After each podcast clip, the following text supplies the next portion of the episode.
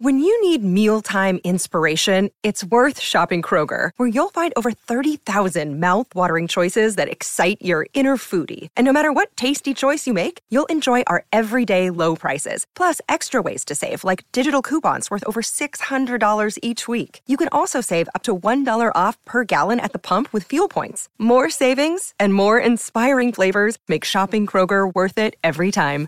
Kroger, fresh for everyone. Fuel restrictions apply. Marriage is the best thing and the hardest thing you will ever do.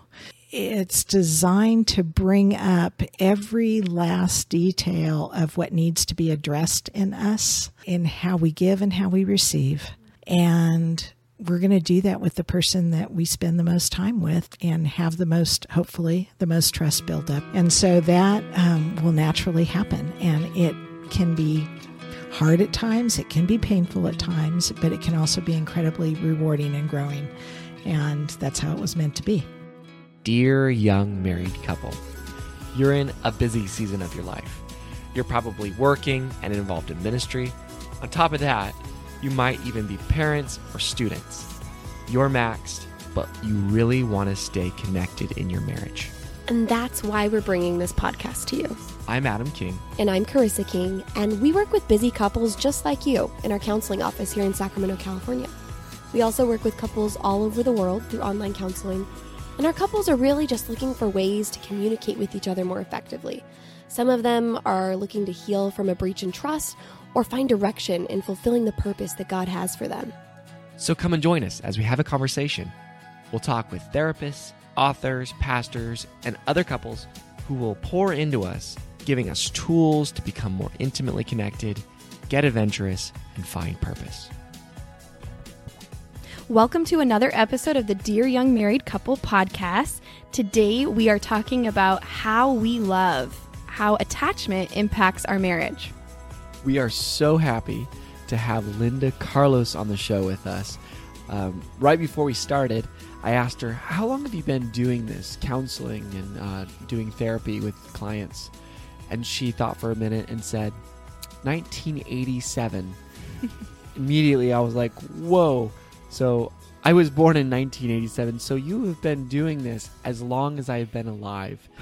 We're so thankful because you have so much to offer our listeners today. So thank you for being on. Linda's a licensed marriage and family therapist, and uh, she has a lot of certifications. Um, she's very qualified to be talking with us today about attachment. And uh, side note, she was actually my supervisor. And before I got licensed, she helped me prepare for my board exam, and um, she taught me yes, and she taught me so much, um, not just as a uh, as a therapist, but also as a mentor and as a Christian woman. So thank you. Linda. Well, thank you. So, we're going to talk today about uh, an attachment theory that has lots of complex parts to it. And because of that, we're going to break it down in the beginning a little bit and then um, review that throughout the talk so you don't get confused. Okay. And uh, attachment is something that is very, very basic. If you think about, um, maybe something you've seen on a channel six or excuse me on a um, educational tv station or um, um, a documentary where they're um, showing you bonding between a mother and a baby or mm-hmm. between a father and a baby um, and so the baby is being held in the arms and looking up into the mother's face, and the mother's looking down into the baby's eyes. And there's coos and there's smiles, and there's um, just a connection that you just kind of know, and it warms you, and you just love watching that. And they sometimes the mom will hum or say say a sound and the baby will try and echo it. Mm-hmm. and they get very good at that. And so um, that all of that is connection and bonding and attachment. And what we know now is there's so much more associated with it in the world of neuroscience. Okay. So when that's happening, little new neurons are firing in a part of the brain that doesn't fire any other time, mm. and they're called mirror neurons neurons. And that's when that brain really turns on and those bonding chemicals really flow.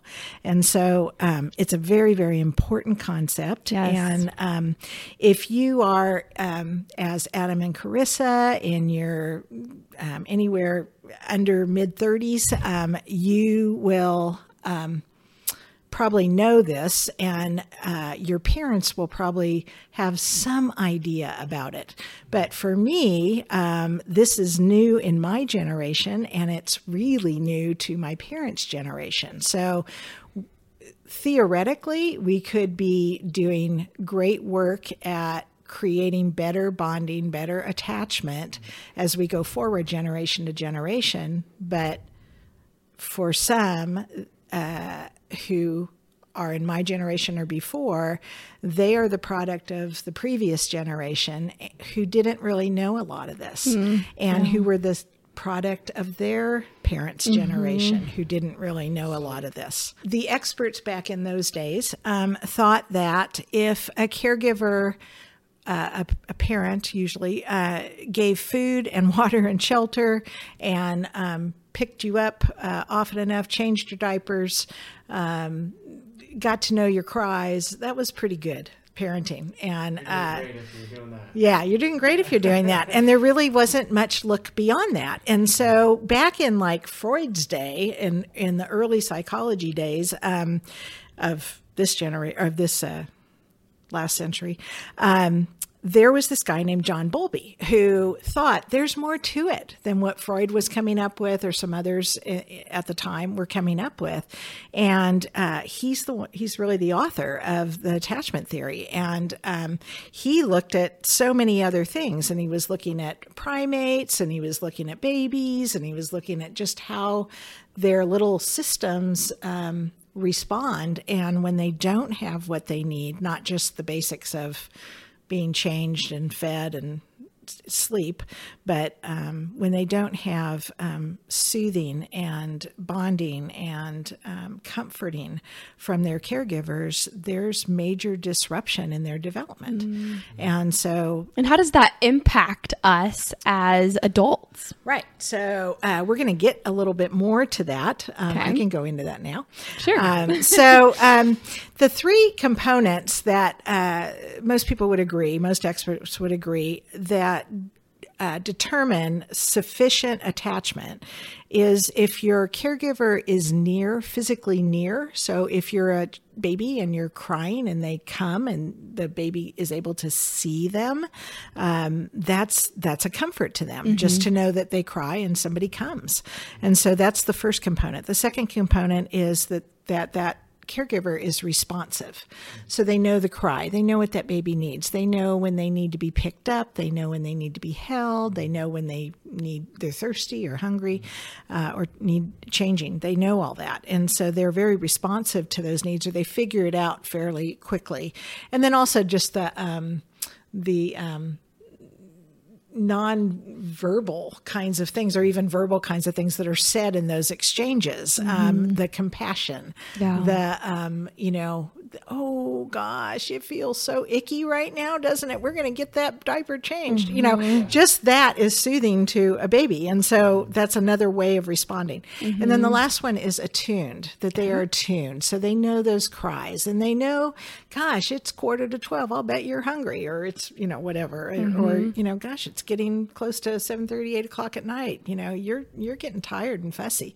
So th- they know how to anticipate and know when things are kind of predictable and then they kind of tune into their child to know um, what how they can best respond So, like the their child. caregiver is aiding the child in developing self awareness. very good. Yes that's exactly it. So so the three are being near being responsive and being attuned. And so that that kind of makes sense to us. And so when that happens sufficiently enough consistently enough over time then that baby develops a sense of security with that caregiver. They mm-hmm. develop a sense of being loved with that caregiver, and that gives them a sense of self confidence. It's like mm-hmm. their world is starting to get a little predictable and they can really feel confident enough then to go explore their world. So if you think about a baby's development, you know, at about nine, ten, even before that, six months, they start to crawl and they start mm-hmm. to crawl away from holding on to mom mm-hmm. and go reach for something that's shiny and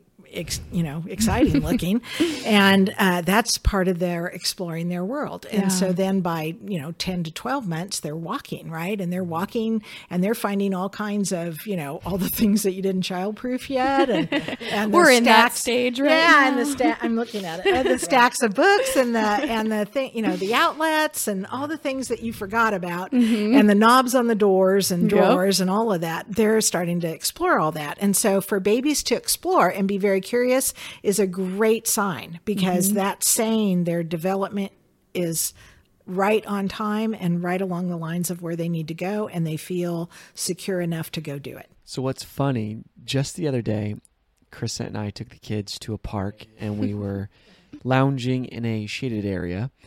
And then Adeline just jumps up and decides to go for a run in the grass. There was a big grassy area in front of our picnic.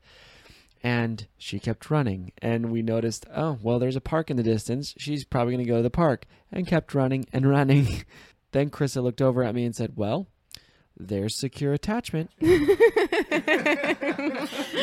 she knows you'll follow her if she gets too far. Exactly. Right? yeah. So that's all secure attachment. And so when babies have that with their caregivers, they are pretty good to go. And their caregivers are learning how to care give in appropriate ways. And it just gets it, it, it, works really well. Mm-hmm. And so there's a confidence, there's a sense of exploration, and they're beginning to um, form their own self esteem that they're mm-hmm. that they're uh, very capable of doing new things all the time. Yeah. And so that's called secure attachment. Okay. And probably about, um, I think that the studies are somewhere between like oh 50 to 75% that's okay. really rough but um, estimate of people have some form of secure attachment. So okay. that might sound like um, as we're adults and we're wondering is that us or mm-hmm. not that might sound like um, i find it easy to share my feelings with people i'm close to. Okay. Or i like it when my partner wants to share his or her feelings with me. Okay. Or i am comfortable getting close to others but i also feel comfortable being alone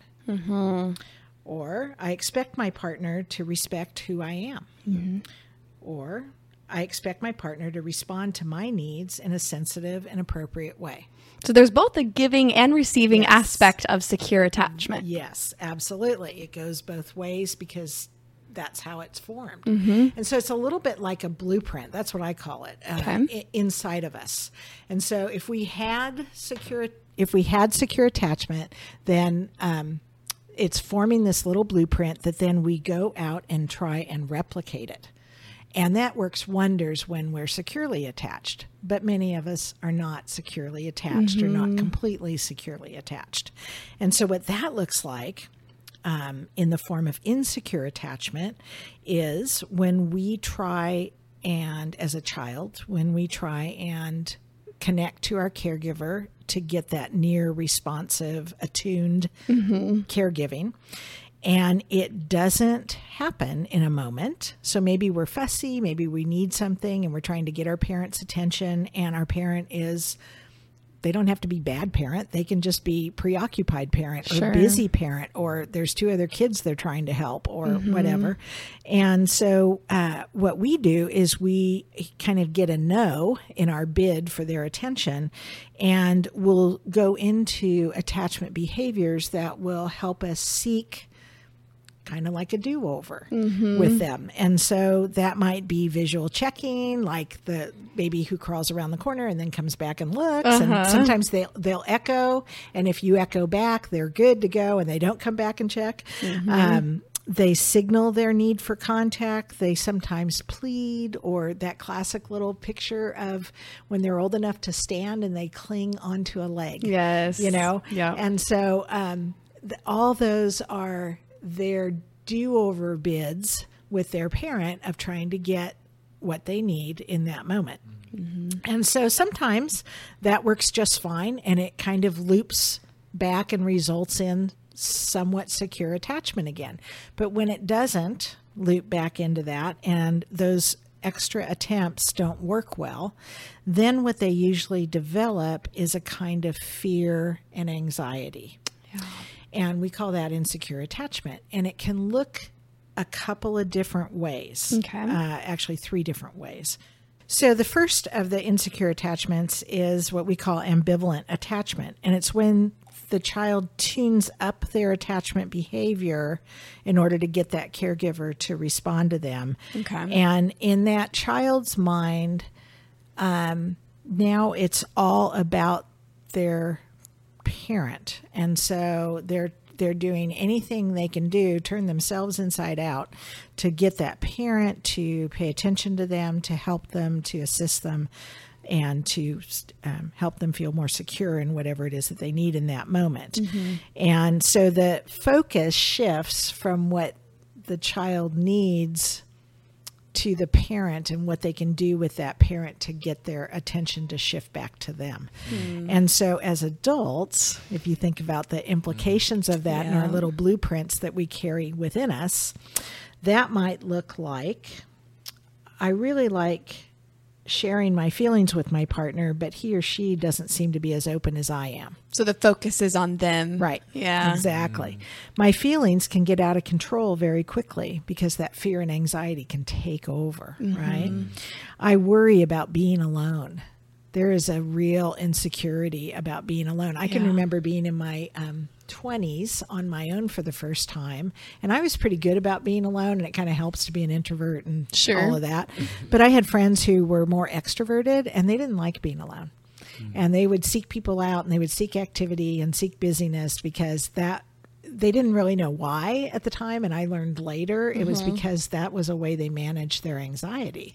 And i meet people all the time who do that. And right now as we're sheltering in Yes. oh my gosh mm-hmm. everybody who struggles with that mm-hmm. Yeah. it feels isolated. They've got to be busy. They've they you know they feel like all their best vices that help them calm are gone. Right. and they can't go to them right now. So it's very difficult for them. So Sure. um, so that's a little bit about ambivalent attachment. Okay. um, also ambivalent uh, people who are ambivalently attached might worry about being abandoned in close relationships.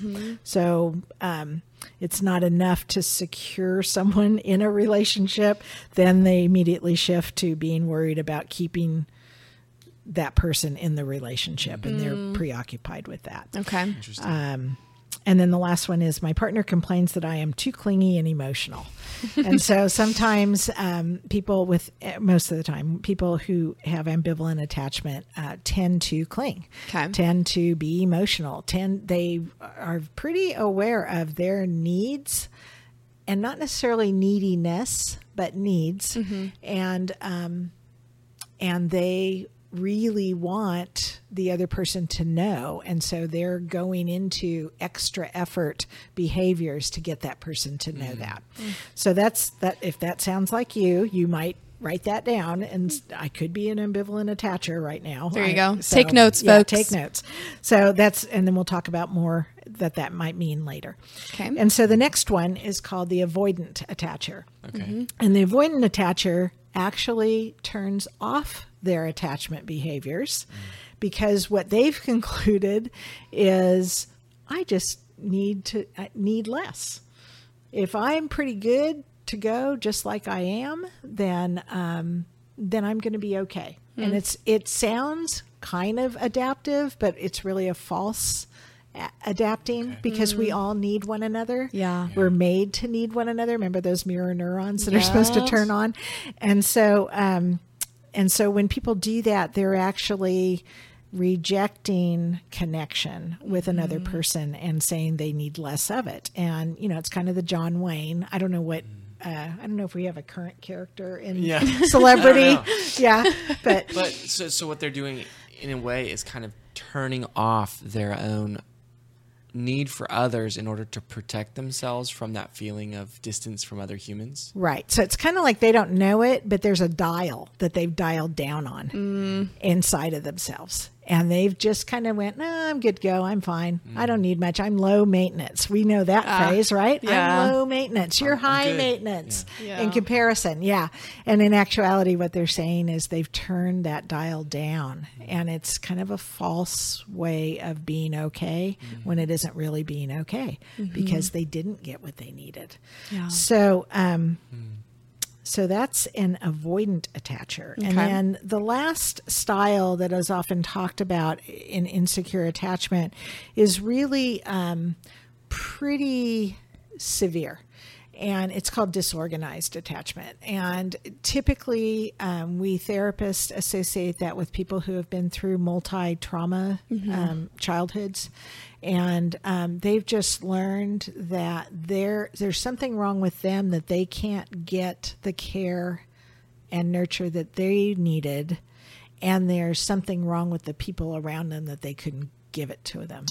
So a little bit of truth in that, but um, but also within that is um, all kinds of situations that are not abuse that we would call abuse, but maybe there's a parent who's chronically ill. Maybe there's um, a situation that is is chronic, and you know, a, um, a struggle in a family or who knows uh, and and they're just doing the best they can but um, th- the amount of hopelessness that sinks in is pretty significant and that blueprint is what that person carries into their relationships. Mm. So it becomes an identity statement. very much so. Yeah. very much so. Do you also see that personality disorders can develop from disorganized attachment? sure so you want to say a little bit about personality disorders first Yeah, yeah, go for it.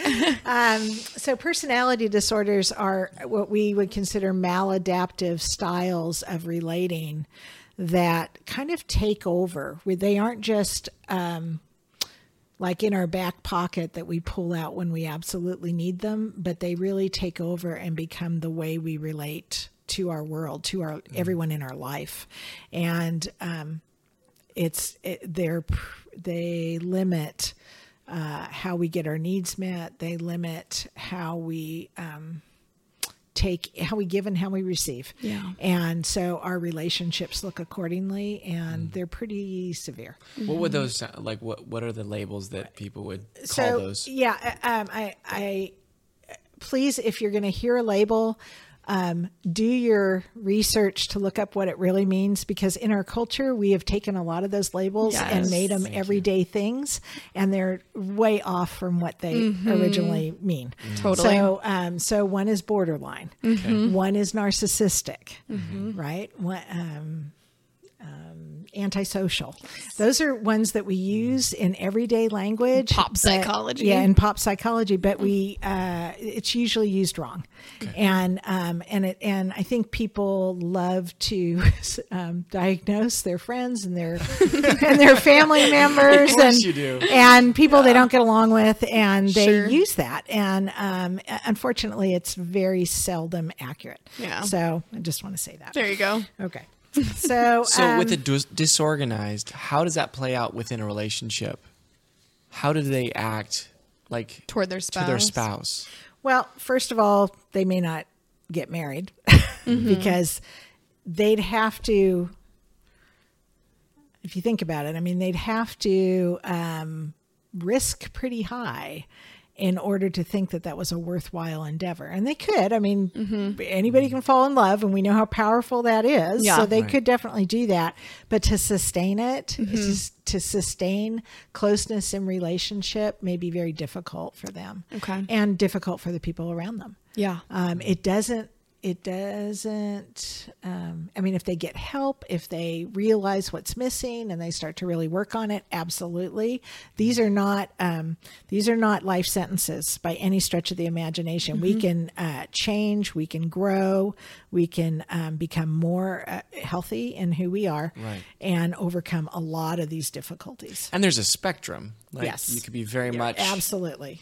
a narcissist, but then also dial that back and Absolutely. Yeah. Yeah. So, question for you, Linda. When an avoider and someone who's ambivalent, when those two types of attachment styles get together, what do you typically see in your office? Okay, so um, I I see that fairly often that it would be an ambivalent person and an avoidant person. And it doesn't always look like we think it might look, which is the woman's more clingy and the man is more aloof. Um, Okay. It doesn't always look that way. And so, uh, but what, when I see that in my office in couples, um, it's usually uh, creates kind of a pursuer distancer kind of dynamic in their relationship. So if they're having an argument, and the person uh, the the avoidant person just feels like they're starting to get upset and they're and voices are starting to raise and they're seeing their spouse really starting to to um, become more and more upset. Things are escalating.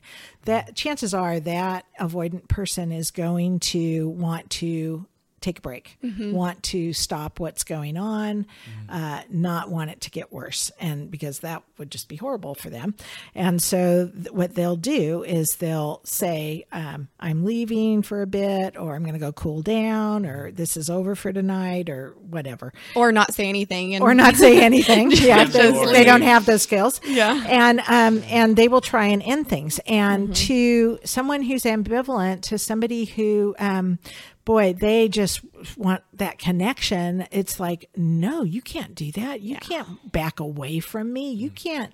Um, withdraw right now. That's like the scariest thing in the world, right? We're uh, like, I'm I'm starting to bleed out here with my feelings and you want to go away? You got to be kidding me. And so they start following them. Right? And so they'll follow them into the bedroom or out into the street or you know whatever and uh and and then it just makes everything worse. So i have couples who have done that in their arguments um, when they come in and tell me about them i have them stand up and actually we break it down very slowly like okay so what happened first? You said this. And and so you stand up and So they actually stand here. replay yeah the and then and then when he when he said that you said what? And then she'll share what she said. And if she happens to be the pursuer um, then i'll have her step forward.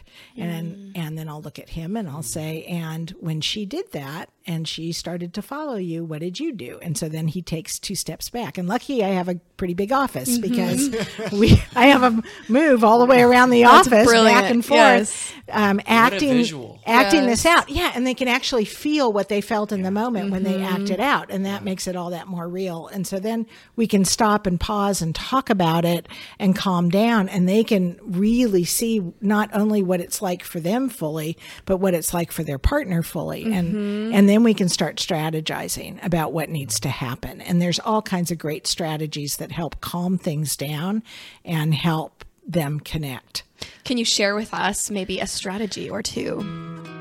Hey, friends, we'll be right back to our interview, but one quick note.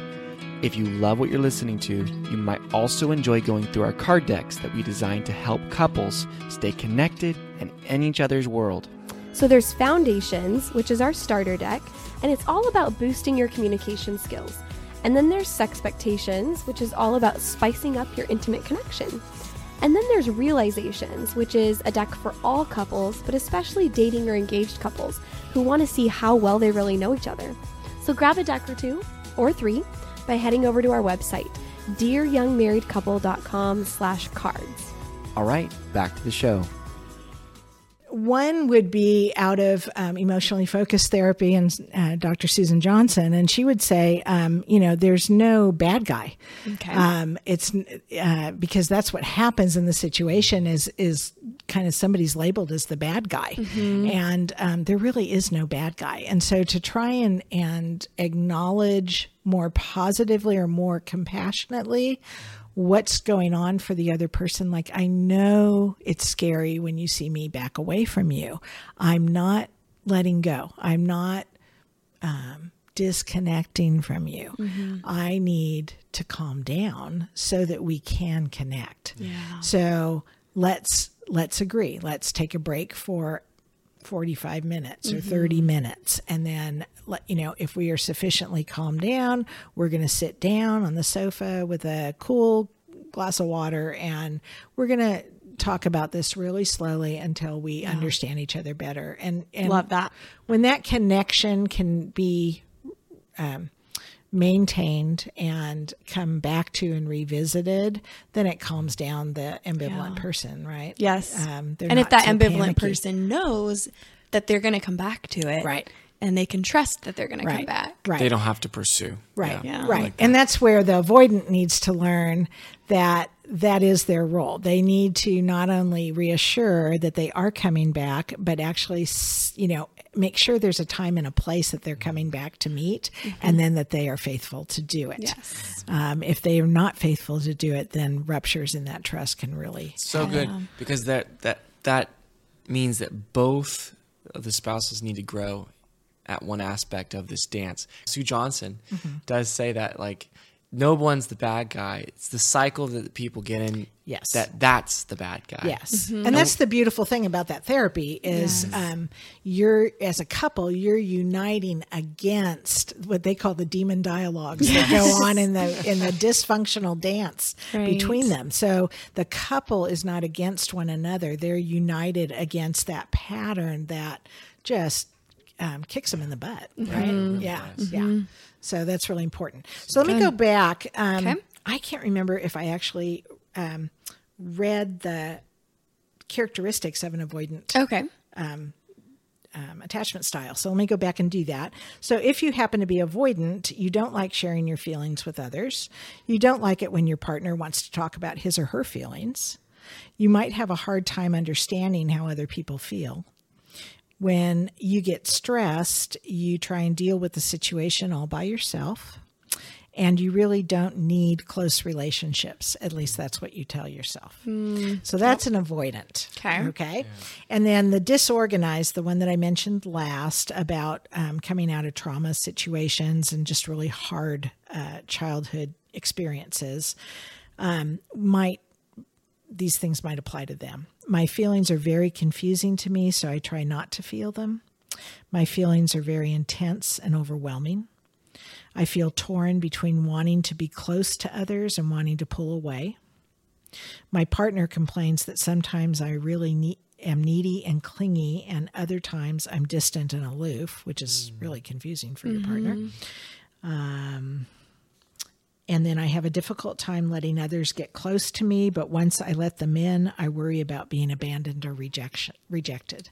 Mm. So it's both coming at them. It's both coming from within and it does it doesn't feel like they fall to one end or the other. It's just all messy in that in those experiences. Mm. So that's why it's really hard for a disorganized person to sort out their own feelings, but they again mm. when you give somebody who's an adult the experience of a healthy, secure attachment in a relationship, not necessarily a romantic relationship, any relationship, mm-hmm. they can start to heal and learn how to trust and and some of those developmental stages that were passed up for them before are reclaimed. Ah. And they can begin to develop and move on in that so we, you know it's it doesn't happen all the time but when people seek help and they stay with it it does happen. They can be transformed people.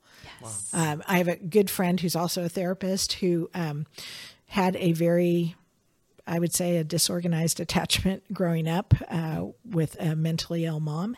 And she would describe herself as a feral female, and um, and not wanting to be close to anyone, but longing for relationship. And um, she actually uh, got married, and um, she first was a drug and alcohol counselor, and so she could understand other people in similar situations who couldn't make sense of their own feelings and tried to stay away from She those. could recognize it. She could recognize it, and so she um, just kept working on on herself and her marriage, and she is an entirely different person today. And she is she's a, the best grandma ever, bonding with her grandchildren, mm. and just um, It's a story of She's- healing. Yes, she's a great friend. She's teaching other people how to do this mm. Mm. um, in wonderful ways and how to recover from it. So, so it's very neat. possible. That is so neat.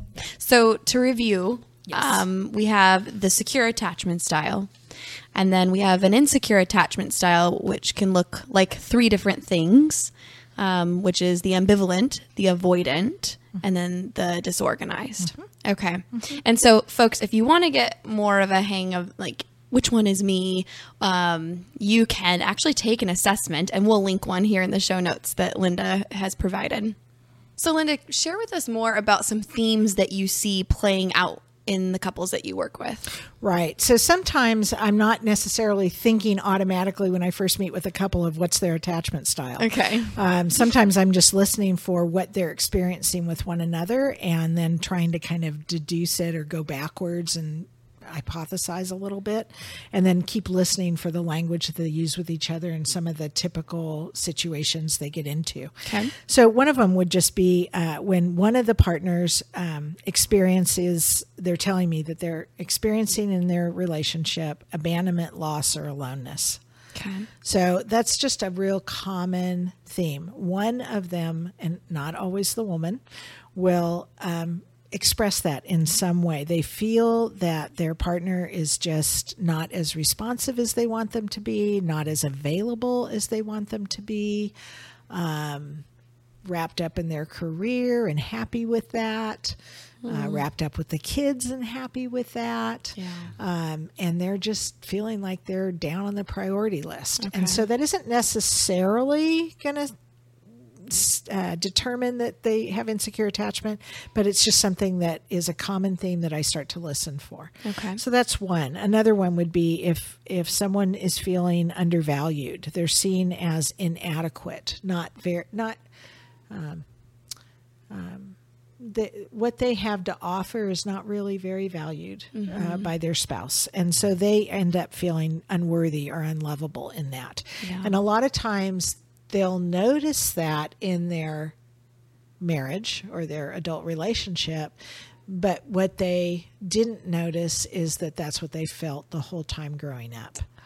And so sometimes that's a connection that will really be important for them to look at. Okay. Um, sometimes it's someone who has a lack of safety or support in their relationship. Uh, they doubt that they'd be ever be put first, that they could count on their partner, and as a result of that, they're pretty overwhelmed by the stress um, going on for them. Okay. And so that's a common theme.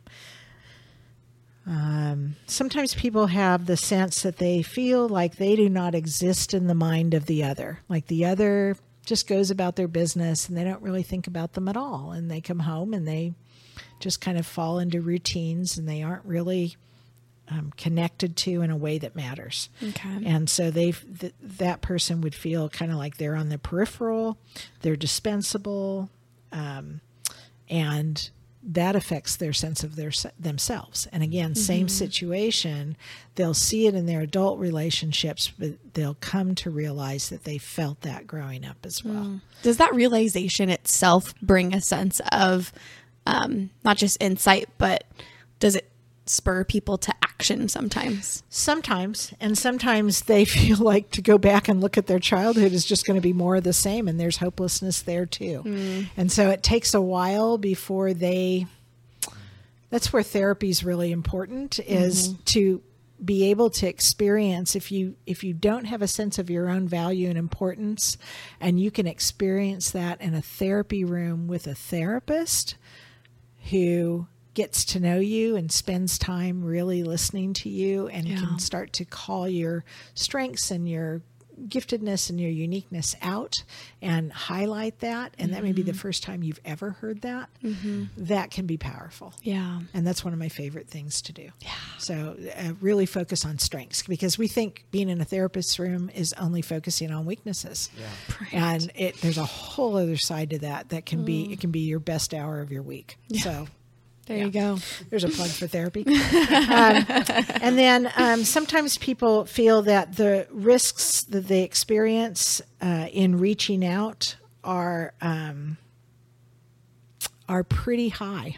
and they feel very fearful of asking for attention or for admitting need. And I can relate to this one. Okay. Um, I, uh, it's always I'm I'm an introverted child. I'm a youngest child. My sibling is um, six and a half years older than I am, so he's he's always been in school, you know, basically.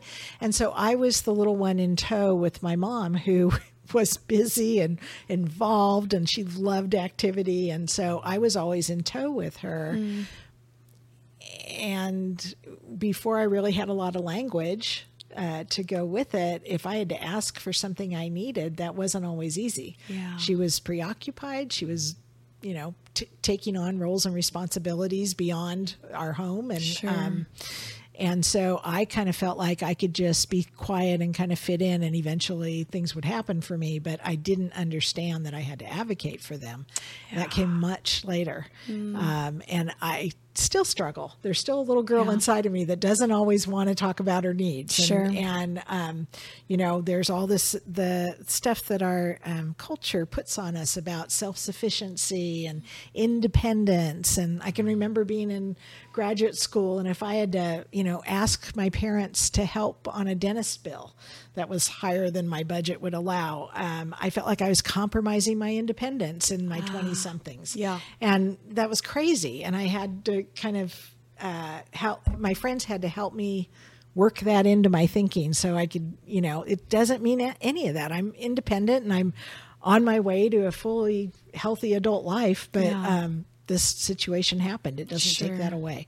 So th- lots of things like that, and I'm sure there's many, many people uh, in their 20s that can relate to that. right? Yeah. Yep. it's such a transitional time. Right. I think what's so such a huge takeaway here is that, like you were saying, none of us outgrow the little kid inside of us.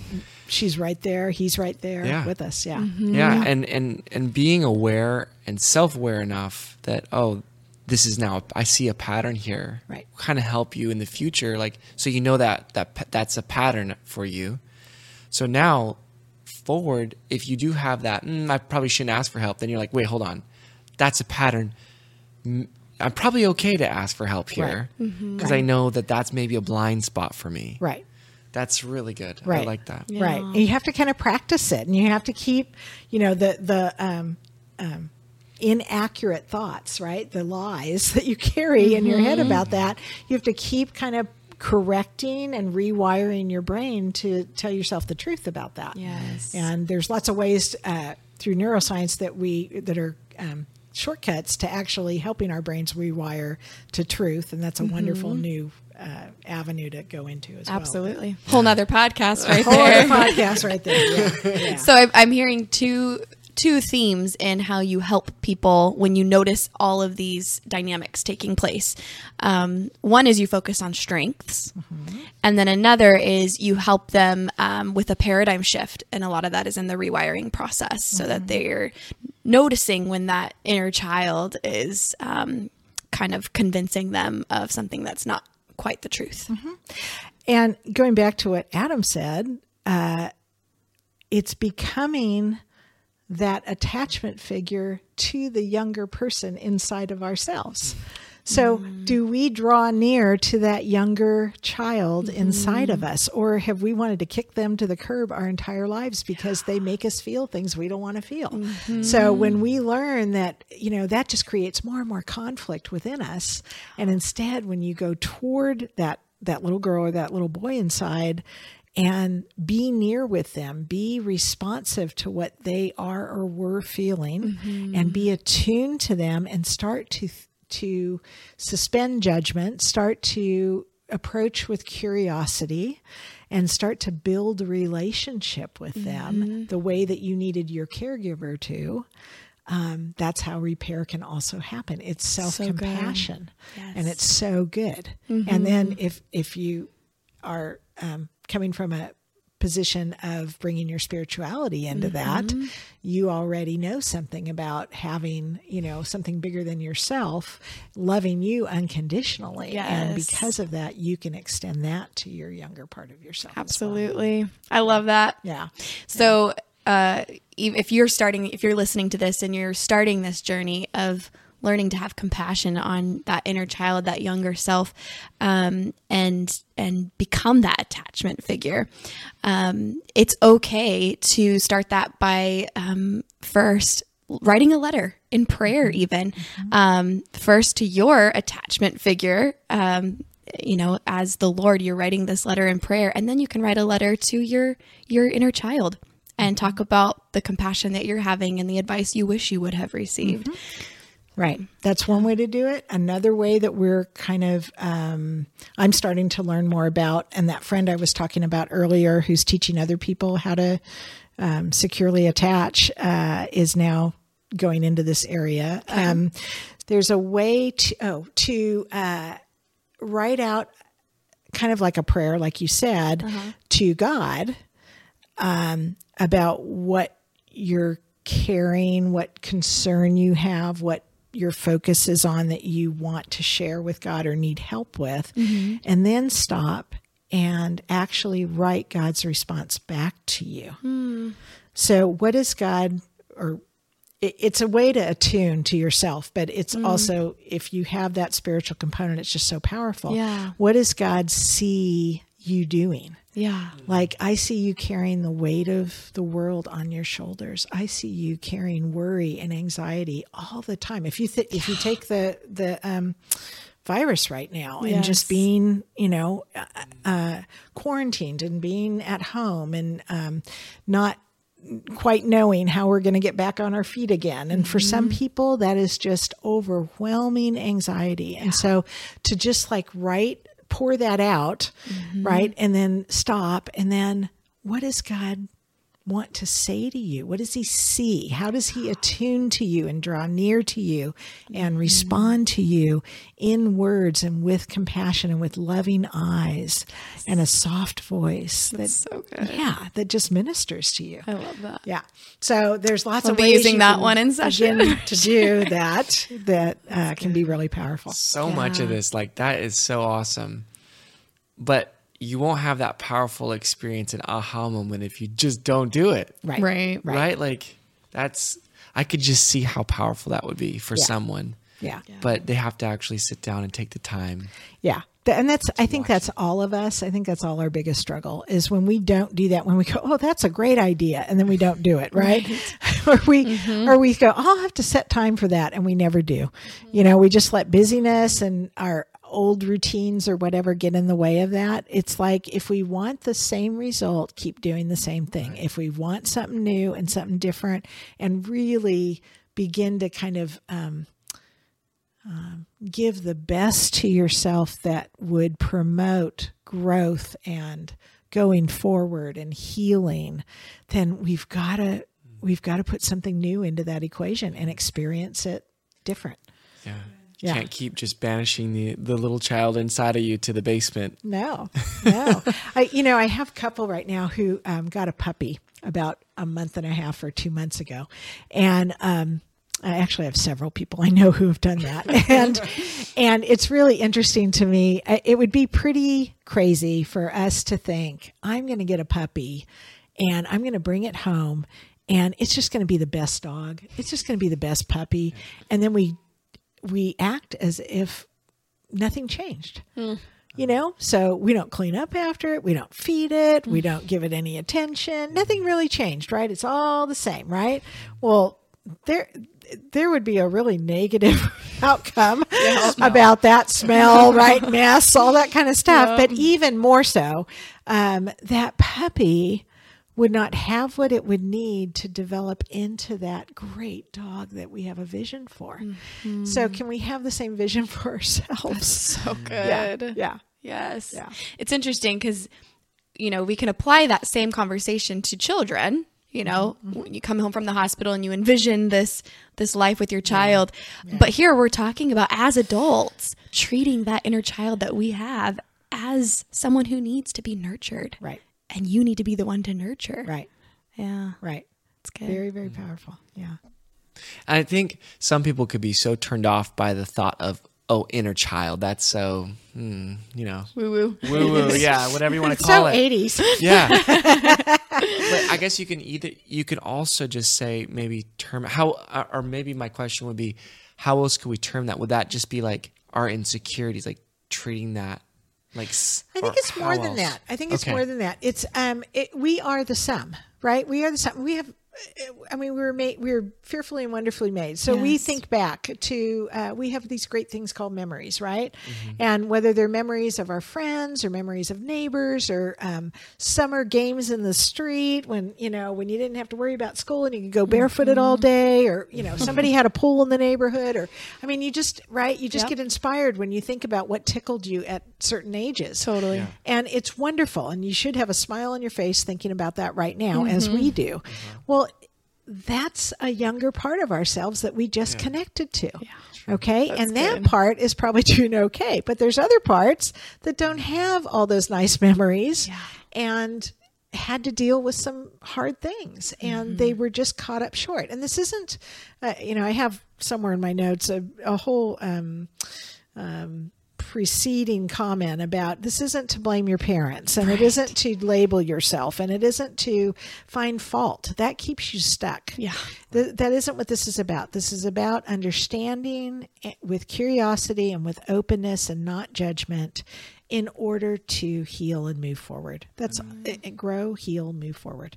And that's that's what it's about.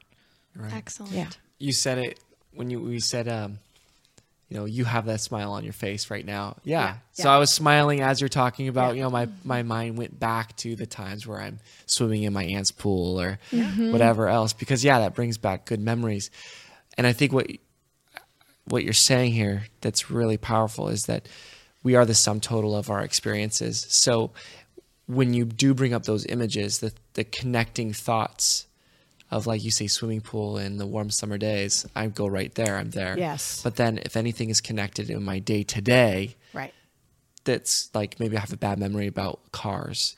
right I get in my car and I instantly connected with that right that deeper memory that that brings up all those insecurities and trauma and and so mm-hmm. some people like their their younger child right is connected they're connected in their adulthood to those those darker moments Yeah. Right. And that's why we don't, we've put distance Mm-hmm. between ourselves and that younger child who holds those memories Right. within us, right? It's not, it's not the same thing as a multiple personality split or all kinds of other things again that we mislabel. It's not, that isn't what we're talking about. We're just talking about how we organize ourselves in order to survive and in order to, um, get through life and we do it any way we can in any way that works. And we mm-hmm. we are pretty creative when it comes to all that. Yep. but at some point we were meant to go back when it's safer when we have support when we're in a better place. We were meant to go back and get healing for that. We were never meant to carry it through. There's a there's a Christian song that's been around for a while now um, called "Dear Younger Me," and there's a line in that that just brings me to tears every time I think about it. You were never meant to carry this beyond the cross. So You were you, life is about life is this thing that we were made for to enjoy. And while there are hard things in it that we do have to deal with, we are still made for love and for joy and for good things. And I believe there's still a God who sees that we heal from those hard things in order to grasp all the good that is there for us. So good. Yeah. Love that. Yeah. Said. As we transition to start closing here, um, what are some resources that you would recommend for couples who are hearing themselves in a lot of what you're discussing and they want to dive more deeply into this topic? So, um, you can go the attachment route and kind of like how we did today. And if that um, piqued your curiosity and seemed like a good inroad and maybe something that your spouse and you could both learn a little from, there's, um, I just looked this morning and went on YouTube and um, Googled attachment and found four little um, kind of cartoony five to seven minute videos that were pretty. Uh, pretty interesting, pretty um, easy to understand, uh, um, helpful. So um, Cool. we'll have those available. For that's for great you. for folks who aren't necessarily a reader. exactly. So we'll attach those in the show notes, folks. Okay. There's also there'll be a few books up there. Um, so one is called Attachments. It used to be called something else. Um, why you do the things you do, and then the publisher renamed it Attachments. Okay. And it's uh, the subtitle is Why You Love, Feel, and Act the Way You Do, and it's by Dr. Tim Clinton and Dr. Gary Sibcy. And this is uh, actually. Uh, the material in this book was what introduced me um, way back at a conference years ago, Okay. and um, it very um, um, intriguing and helpful and applicable to just getting a sense of yourself and your life story and how it might um, be a blueprint in you that has um, both served you well and not served you well, and what things you can do around that to improve. And over 30 years, you've probably seen a lot of people find healing Yes. through understanding this stuff. Yes. Yes. It's it's just a great entry point. It's not the only entry point. Right, you can you can enter a house through a front door, side door, window, back door, and this is just one. So Good. Um, yeah. Uh, there's the other book we mentioned earlier, uh, or we mentioned the author, Dr. Susan Johnson. She wrote a book called Hold Me Tight. It's it's um, probably the best book on couple interaction and attachment. It's where we were talking about the dance they do and the demon dialogue and all that. So that's in there, and that's a great book. And then um, the last one I didn't really talk too much about. It's called How We Love, and it's by Milan and Kay Yerkovich. And uh, they're a couple that um, took it in a slightly different direction. And if we had another hour, we could talk more about that.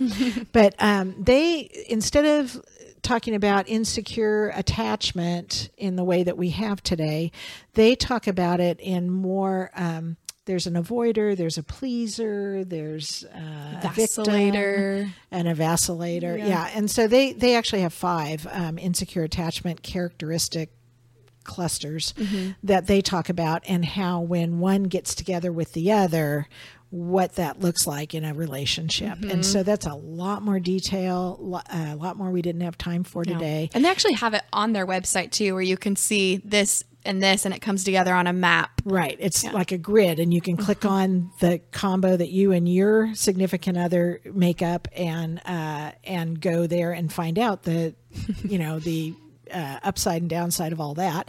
Um, but they also have a pretty uh, great little assessment tool for free, and so their um, website is uh, www.howwelove.com, and um, you can go on there and and take the assessment and uh, and diagnose Yes. uh, according to their categories, and then click right down and find out what information that would be helpful for you. Excellent. And we will link that as well so you guys can click that and figure out your attachment style.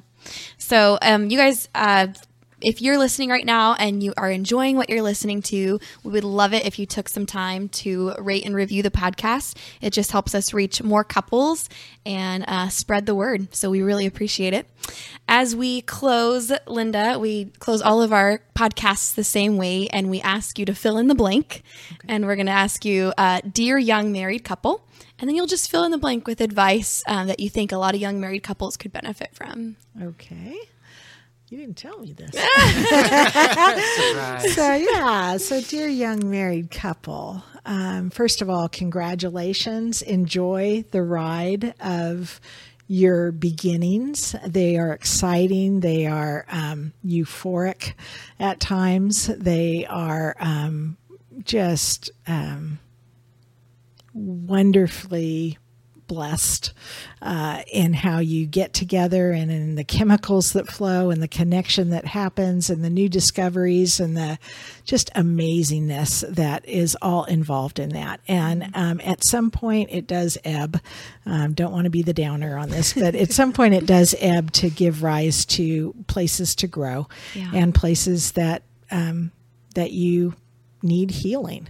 And that's one thing i say to all my couples is um, marriage is the best thing and the hardest thing you will ever do. It's designed to be that way. You're not in the wrong and you're not doing something wrong when that happens. It's it's designed to bring up every last detail of what needs to be addressed in us uh, in how we give and how we receive. And we're going to do that with the person that we spend the most time with and and have the most hopefully the most trust built up in with, and so that um, will naturally happen, and it can be hard at times, it can be painful at times, but it can also be incredibly rewarding and growing, and that's how it was meant to be. Beautiful. Yeah. Love that. Yeah. If you guys want to get in contact with Linda, you can contact her at Linda Carlos at creeksidetherapists.com. We'll also include that in the show notes. And um, she takes clients who are in California, and she does do online counseling as well for those folks in California. Thank you so, so much. You're so welcome. this is has been fun. very, very uh, informative, even for me. I Yes, was just we're like, learning a yeah, This is good. good. Thank you. Thank you, Linda. Absolutely. All right, friends, we really hope that you got a ton out of today's conversation. And if you want help, if you want personal guidance with individual counseling or couples counseling, or even help with you as a couple reaching the goals you have, just reach out. Give us a call at 916 678 1797 or shoot us an email at hello at dearyoungmarriedcouple.com. No matter where you are in the world or in your marriage, we can set up a counseling session with you and we can work toward progress. We also post marriage advice regularly on our Instagram, which is at Dear Young Married Couple, and we'd love for you to join us in conversation there. All right, see you next week.